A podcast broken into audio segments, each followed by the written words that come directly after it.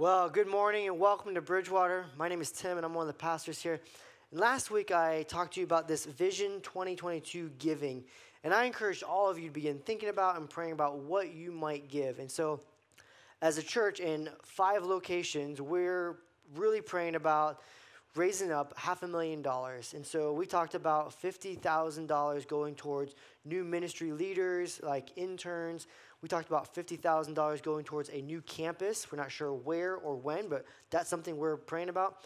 And we've also been talking about the remainder of that money going towards a new building for our Tunkhannock campus. Today, they've gone to three services. They are outgrowing, they're bursting at the seams, and so they are in need of a new facility that we can purchase and renovate. And so here are the envelopes. These are in the back by those blue boxes. And all I'm asking you to do right now is just think about it and begin praying about what might you give at all. And that will be October thirtieth through the end of the year. But October thirtieth is our big push for that. So those are in the back. You can find those at those blue boxes. So um, a few years ago, I was on my way to work, and as I was driving to work, it was the middle of winter, and I got a flat tire. And if you've ever gotten a flat tire, you know it makes a really fun noise, right? Womp, womp, womp, womp, womp, womp, womp, right? And so that was happening. Realized I had a flat tire. I was passing a high school, so pulled into the parking lot, and it is freezing cold. I mean, it is four degrees outside, and there's a difference between how you're going to dress when you're going to work or you're going to going to the store versus being out for like twenty-five plus minutes. And so it was so cold that when I pulled into the parking lot, I just sat there with the heat on, waiting to muster up the courage to go outside. And did I mention it was four degrees out? I was ready to freeze to death. And so finally, I get brave enough to go outside, and I, I get the jack out of my car. And this is the jack that came with the car, so we know it's really high-quality stuff. And so I get it out, and I slide this piece of tinfoil underneath my car and start working on this tire. I remove the lug nuts, and then I, I go to grab the tire, and I go to pull it. It's not moving at all. So I'm like, okay, well, first of all, I'm a pastor, so I don't know a whole lot about cars. So I take a second look, and maybe all the lug, all the lug nuts didn't come off, and yep, all of them are off. I guess I'm just weak. So I, I start pulling on this thing, and I'm pulling, and I'm pulling, and I'm pulling, and the car's beginning to shake, which makes me really nervous because this jack is, like I said, not high-quality stuff. I don't know if the car is going to fall off the jack, if this jack is going to collapse, but I'm super nervous. The tire is literally frozen on. And I am out there in the winter tundra, freezing to death, wrestling, trying to pull this tire off. Eventually, I do get it off. I put the spare tire on. I go on my way. And then later that day, I bring my car to the shop and get a new tire, and it's good to go. About two days later, I, I go to the doctor's, and on my way home from the doctor's appointment, I'm driving, and I hit a gigantic pothole. I mean, I'm talking about a pothole that stretches all the way across the street. It's a miracle that the pothole didn't swallow up my entire car, and instantly, I have a flat tire. Does anyone want to guess which tire went flat? The new one. Now, I'm not saying that when you buy a new tire, it should be bulletproof and indestructible. But man, out of all the tires that could go flat, it was that one. And it was two days later. So frustrated, so annoyed. I don't know if anything like that has ever happened to you, where you felt like you hit the pothole, or the pothole of life has started to swallow you up. And maybe you're there now, where things are just tough and they're hard, or you're grieving the loss of a loved one, or maybe there's somebody in your family that is fighting cancer, or, or maybe that's you, or, or you're battling discouragement or depression, and, and things are really, really difficult, or you're in a marriage that is that is challenging, or there's there's an estranged relationship in your life. How do you deal with those tough issues? Sometimes seem to keep coming up over and over and over again. Maybe you're sitting there asking and you're questioning, God, why is this happening to me? I mean, is this what I get for following you? So how is it that we deal with the tough issues of life? How do we deal with things when it seems like we're hitting the same pothole over and over and over again, and the potholes of life are trying to swallow us up? Well, today we're going to answer that question. How do we deal with life when it gets tough? Peter, one of the disciples of Jesus, is going to answer that question for us in First Peter chapter four. So if you have your Bibles, go to First Peter chapter four, or open it up on your phone in your Bible app. And while you're turning there, let me give you a little bit of the background.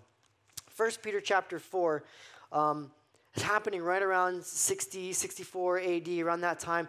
In July nineteenth, sixty-four A D, there is an incredible fire that begins to burn through Rome. And actually seventy percent of Rome burns down, and fifty percent of the population is now homeless. And this is a, a crazy thing. It's it's a holocaust of a fire, where they have narrow streets, and in these streets are high wooden apartment complexes, and so everything begins to burn, and it burns for six straight days.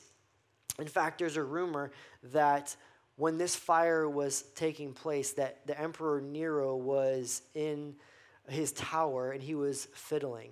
Now, I don't know what Nero was doing or what he wasn't doing, but everybody agrees that he was not actively trying to put these fires out. In fact, many people talk about how when people did try to put these fires out, that soldiers would come and they would either hinder them or they would restart the fires. And so these people lost everything.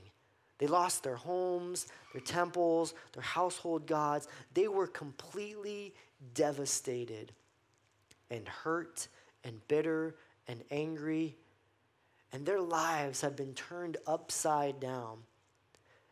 And the reality is, Nero was actually the one who started the fires. Now, whether he physically started them himself or he asked somebody to start them, he was the one that was actually responsible. So why would he do that? You know, was it was it because he liked playing with fire, because he liked playing with matches, or his mom made him sit in timeout too long? Like, like why would he do that? Well, he just had this incredible fixation for buildings. And so he wanted to burn down all the buildings and build new buildings. It's pretty sick and twisted. And so he sees that everybody in Rome is frustrated and angry and discouraged and overwhelmed with this. And so he needs to divert the attention somewhere else. He needs a scapegoat. So he chooses the Christians. And Nero blames all of the Christians for the burning of, of Rome, which was a, a pretty creative plan. It was actually pretty believable, because at that point, the Christians are enemy number one. They're already despised. They're already hated. And so people began to hate them even more. And so for the next two hundred years, to follow Jesus means to really swim against the current. To follow Jesus means to count the cost and, and maybe recognize, I may actually die for my faith. And as all this is going on, Nero is continuing to persecute Christians. In fact, some Christians are known to be thrown in the pits of wild animals to fight and really not survive. And then some Christians are literally lit on fire to illuminate Nero's garden. And so Peter is answering the question, what do you do when life gets tough? So that's what we're talking about. First Peter chapter four. We'll start reading in verse twelve. If you don't have a Bible, we're going to put it on the screen behind me. Here's what he says. Dear friends, do not be surprised at the fiery ordeal that has come on you to test you, as though something strange were happening to you. But rejoice inasmuch as you participate in the sufferings of Christ, so that you may be overjoyed when his glory is revealed. If you are insulted because of the name of Christ, you are blessed. For the Spirit of glory and of God rests on you. If you suffer, it should not be as a murderer or thief or any other kind of criminal, or even as a meddler. However, if you Suffer as a Christian. Do not be ashamed, but praise God that you bear that name, for it is time for judgment to begin with God's household. And if it begins with us, what will be the outcome for those who do not obey the gospel of God? And if it is hard for the righteous to be saved, what will be what will become of the ungodly and the sinner? So then, those who suffer according to those who suffer according to God's will should commit themselves to their faithful Creator and continue to do good. So here, verse twelve, it says, don't be surprised that if you're a follower of Jesus, you and I should expect this. We shouldn't be shocked. We shouldn't be surprised that trials, difficulties, persecution, hardships are going to come. If you're a follower of Christ, you should expect that. The, the Christian life promises one thing for certain. It's suffering. That if you have decided to follow Jesus and ask him to be your Lord and Savior, don't be surprised. At what? At the fiery ordeal. That's the idea of a, of a hot furnace that a blacksmith would stick a metal in, and it would burn out all of the impurities, and then they would use it as it was heated up to bang out whatever they wanted to and mold it and shape it. And God uses these difficulties, these trials, these persecutions, these hardships in the life of the follower of Jesus. That has come to you to test you as though something strange were happening. So don't act like, oh, I can't believe this is happening to me. Don't be surprised by what is happening. Peter is saying we ought to expect it. We ought to recognize that God is going to use these hardships, use these difficulties to shape and mold us, to help us to become more like Jesus. And he says, not only expect it, but anticipate it. Be ready. Be prepared. This last year, um, Andrew Huck played baseball here in Conklin, and there was a Saturday where a couple of the coaches had to work on Saturday, so they asked me to, to fill in. And when you're working with eight and nine-year-olds, it's a totally different deal. I mean, it's got to be like hands-on coaching. And so I'm there. The first inning has started. Our team is out in the field. I'm standing in the infield. I'm standing right behind second base. And off to the side is um, first base, and then over here is third base.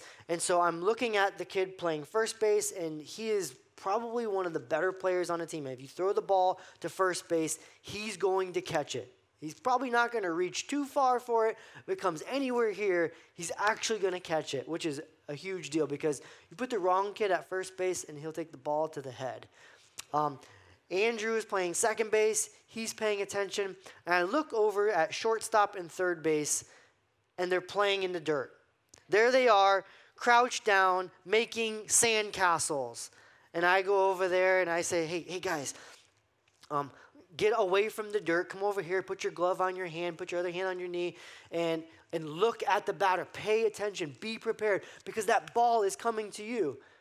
And I'm trying to teach them that when the ball is hit, you need to be ready. That if you're staring down at the ground, if you're messing in with the dirt, if you're piling up more dirt, you're not going to be prepared.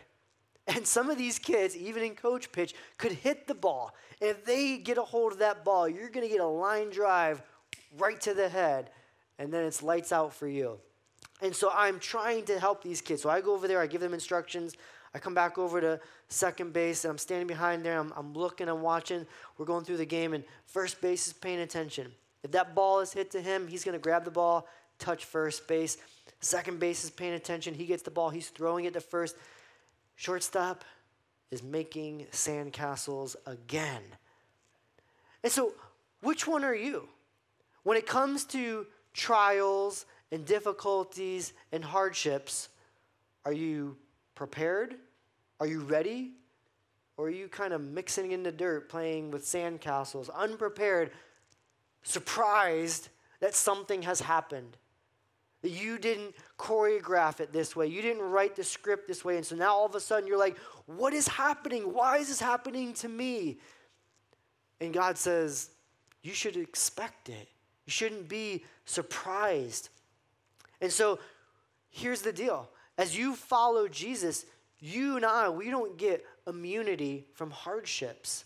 They're going to happen. They're going to take place. And so the first thing I want you to know is that following God doesn't make you immune to difficulty. Following God doesn't make you immune to difficulty. You and I, we don't get immunity. Hardships, trials, persecutions, difficulties, they're going to happen. And so we need to choose to be ready, to be prepared, so that we're not surprised as if we weren't ever told about this.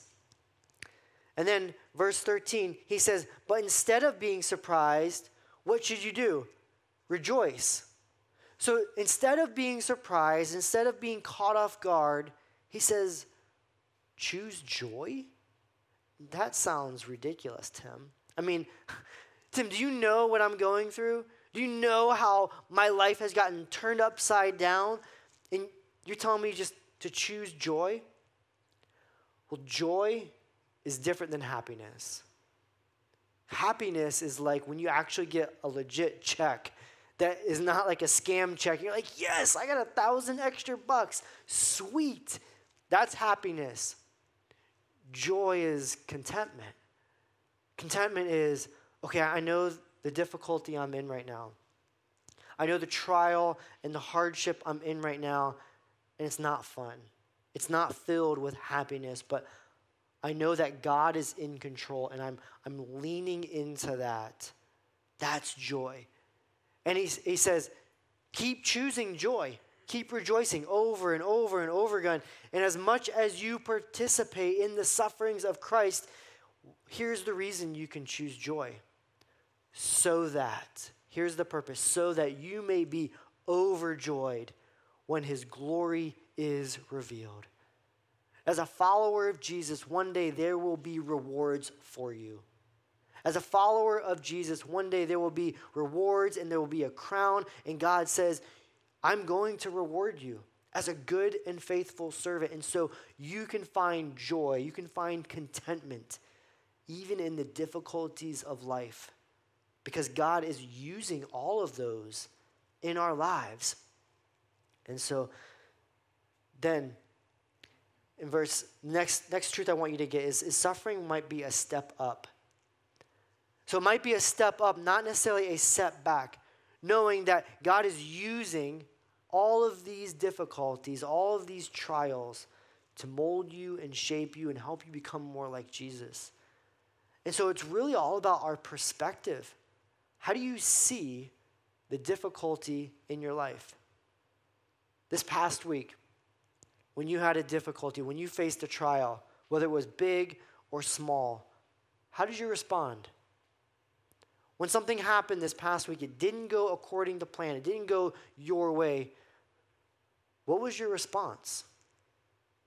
Were you ready? Were you prepared? Or were you surprised again and woe is me, I can't believe this is happening to me? Was your perspective of, man, I wonder how God is going to use this? Or was your perspective of, man, this stinks. I can't believe this is happening to me again. Verse fifteen, here's what Peter says. If you suffer, it should not be as a murderer or a thief or any other kind of criminal. You got that? So this week, no murdering. What Peter is saying is sometimes we do stupid things.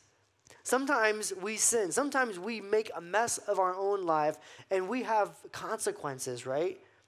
What Peter is saying is if you're a meddler and you're all up in everyone's business and they don't want to talk to you anymore, you're not being persecuted. It's because you're all in up their business. And so As, as, as a meddler, as someone who's a busybody, as someone who is a gossip, as someone who is trying to figure out what's going on in everyone's life, if the natural consequence of that is people don't want to be around you, you're not suffering for Jesus. If you take things that don't belong to you and then you experience the consequences. You're not suffering for Jesus. Peter is saying sometimes you and I, we make choices, bad choices, and we experience the consequences of that. That's not necessarily what Peter's talking about. Peter's talking about if you're a follower of Jesus and you're living your life for him and you begin to suffer, recognize that's okay. Lean into that. What does that look like? Maybe you're married and your spouse doesn't love God. They don't want anything to do with church. They're indifferent towards you. They're indifferent towards your faith, and they begin to maybe think differently of you, or maybe they even give you a hard time. They ridicule you for following Jesus. And Peter says, don't be surprised by that. Expect that. Lean into that. As you suffer, suffer well for Jesus.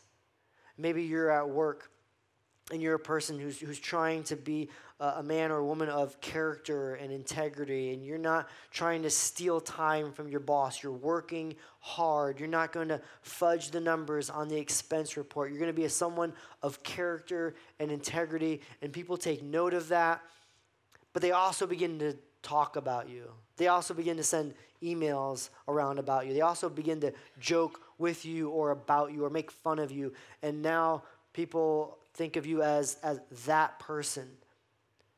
Expect that. Lean into that. Don't be surprised when that happens, when you take a stand for Jesus at work and people talk differently about you.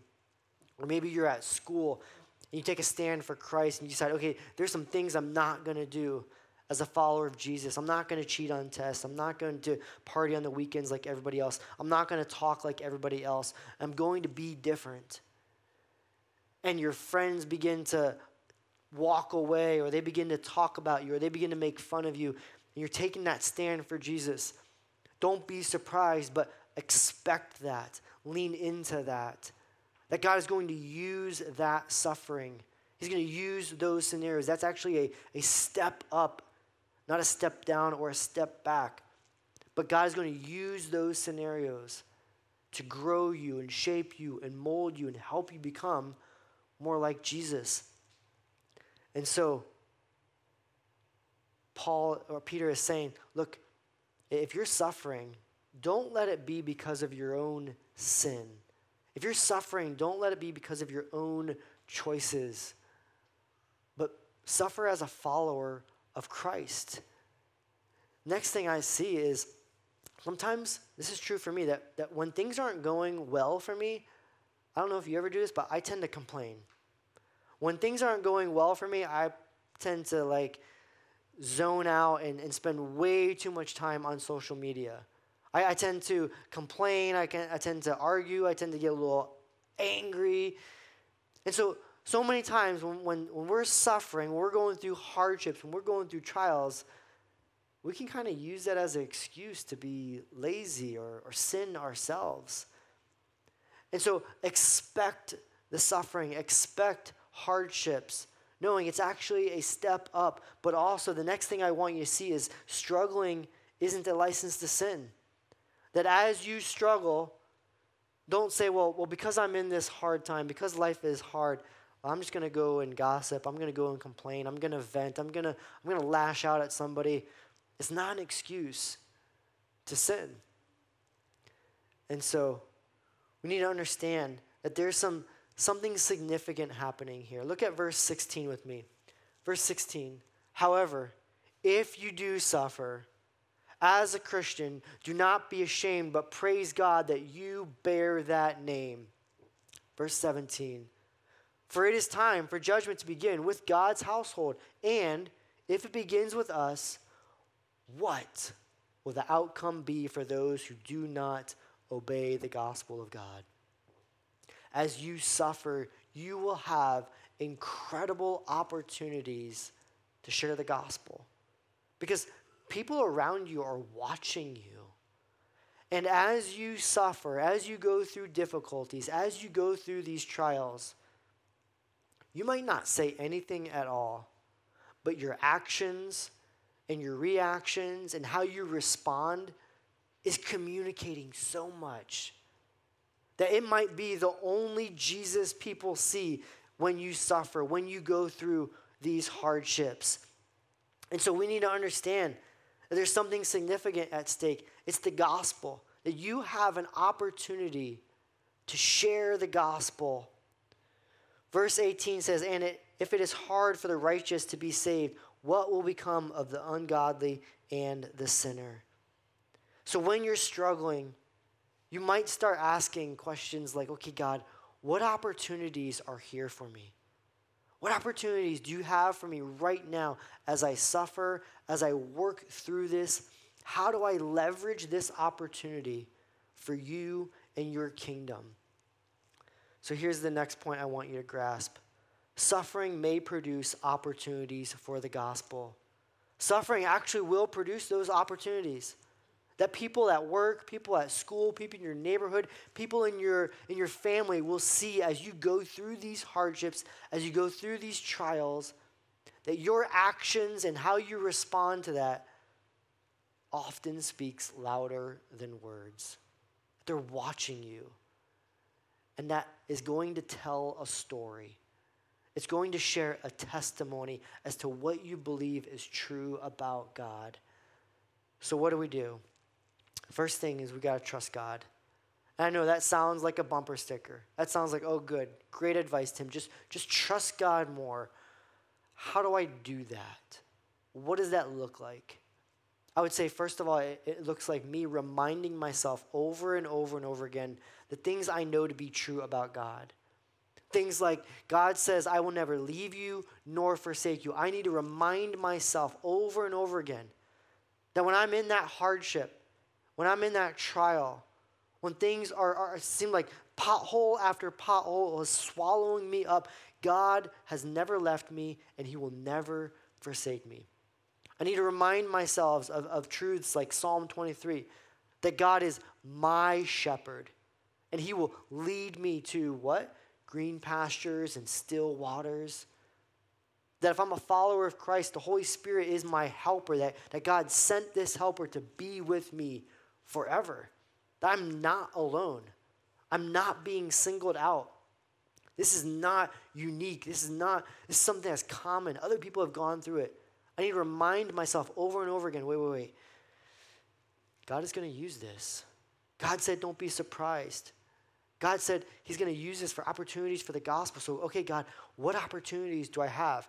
Remind yourself, you can trust him. The second thing I would say is keep doing good. Keep obeying God. Keep doing good. Don't repay evil for evil, but repay evil for good. Keep doing good. This is exactly what Peter calls the believers to do in Asia Minor. He tells them, continue to do good. Look at verse nineteen. He says, so then, so then, or or therefore, in light of everything I've just said, what? Those who suffer according to God's will should commit, commit themselves to their faithful Creator and continue to do whatever I want. Continue to do good. That word commit is the idea of entrusting. It's a banking term. Entrust something valuable to somebody else. Entrust your soul, entrust your life to who? To the faithful Creator. That he's the one that is allowing you to go through this difficulty. Maybe he even put it in your life because he's going to use it to shape you and mold you. And that's why he says, don't be surprised. This is actually a step up. You don't have immunity from difficulties, but you can trust him because why? He's faithful. He is the faithful Creator, and he's been faithful all of your life and all of my life, and this is what it means to trust him, reminding myself over and over and over again. Yes, he is faithful. So here's the big idea. Even when things get tough, and they will get tough, commit yourself to God and keep doing good. So this week, You're going to face something difficult. Will you be prepared or surprised? This week, when you face something difficult, what will your perspective be? Will it be, woe is me, I can't believe this is happening, or I wonder how God is going to use this? This week, when you face something challenging and overwhelming, will you lean into God or you lean into yourself? Will you continue to do good? Will you commit to him and see him as our faithful creator? Let me pray with you. Father, recognize that there's a lot of people here this morning that are going through difficulties that we can't even begin to fathom. And you are the faithful creator who allows us to go through these challenges, and you call us to trust you. You call us to rest in you. And so we pray that later this week, as we go about our, our day, as we go to work, as we go to school, as we go to wherever it is that we go to, we go through life, we would lean on you and we would trust you as our faithful creator. Pray that as we hit those potholes of life, we would be reminded of your goodness and your faithfulness in our lives. We pray all this in Christ's name. Amen. Amen.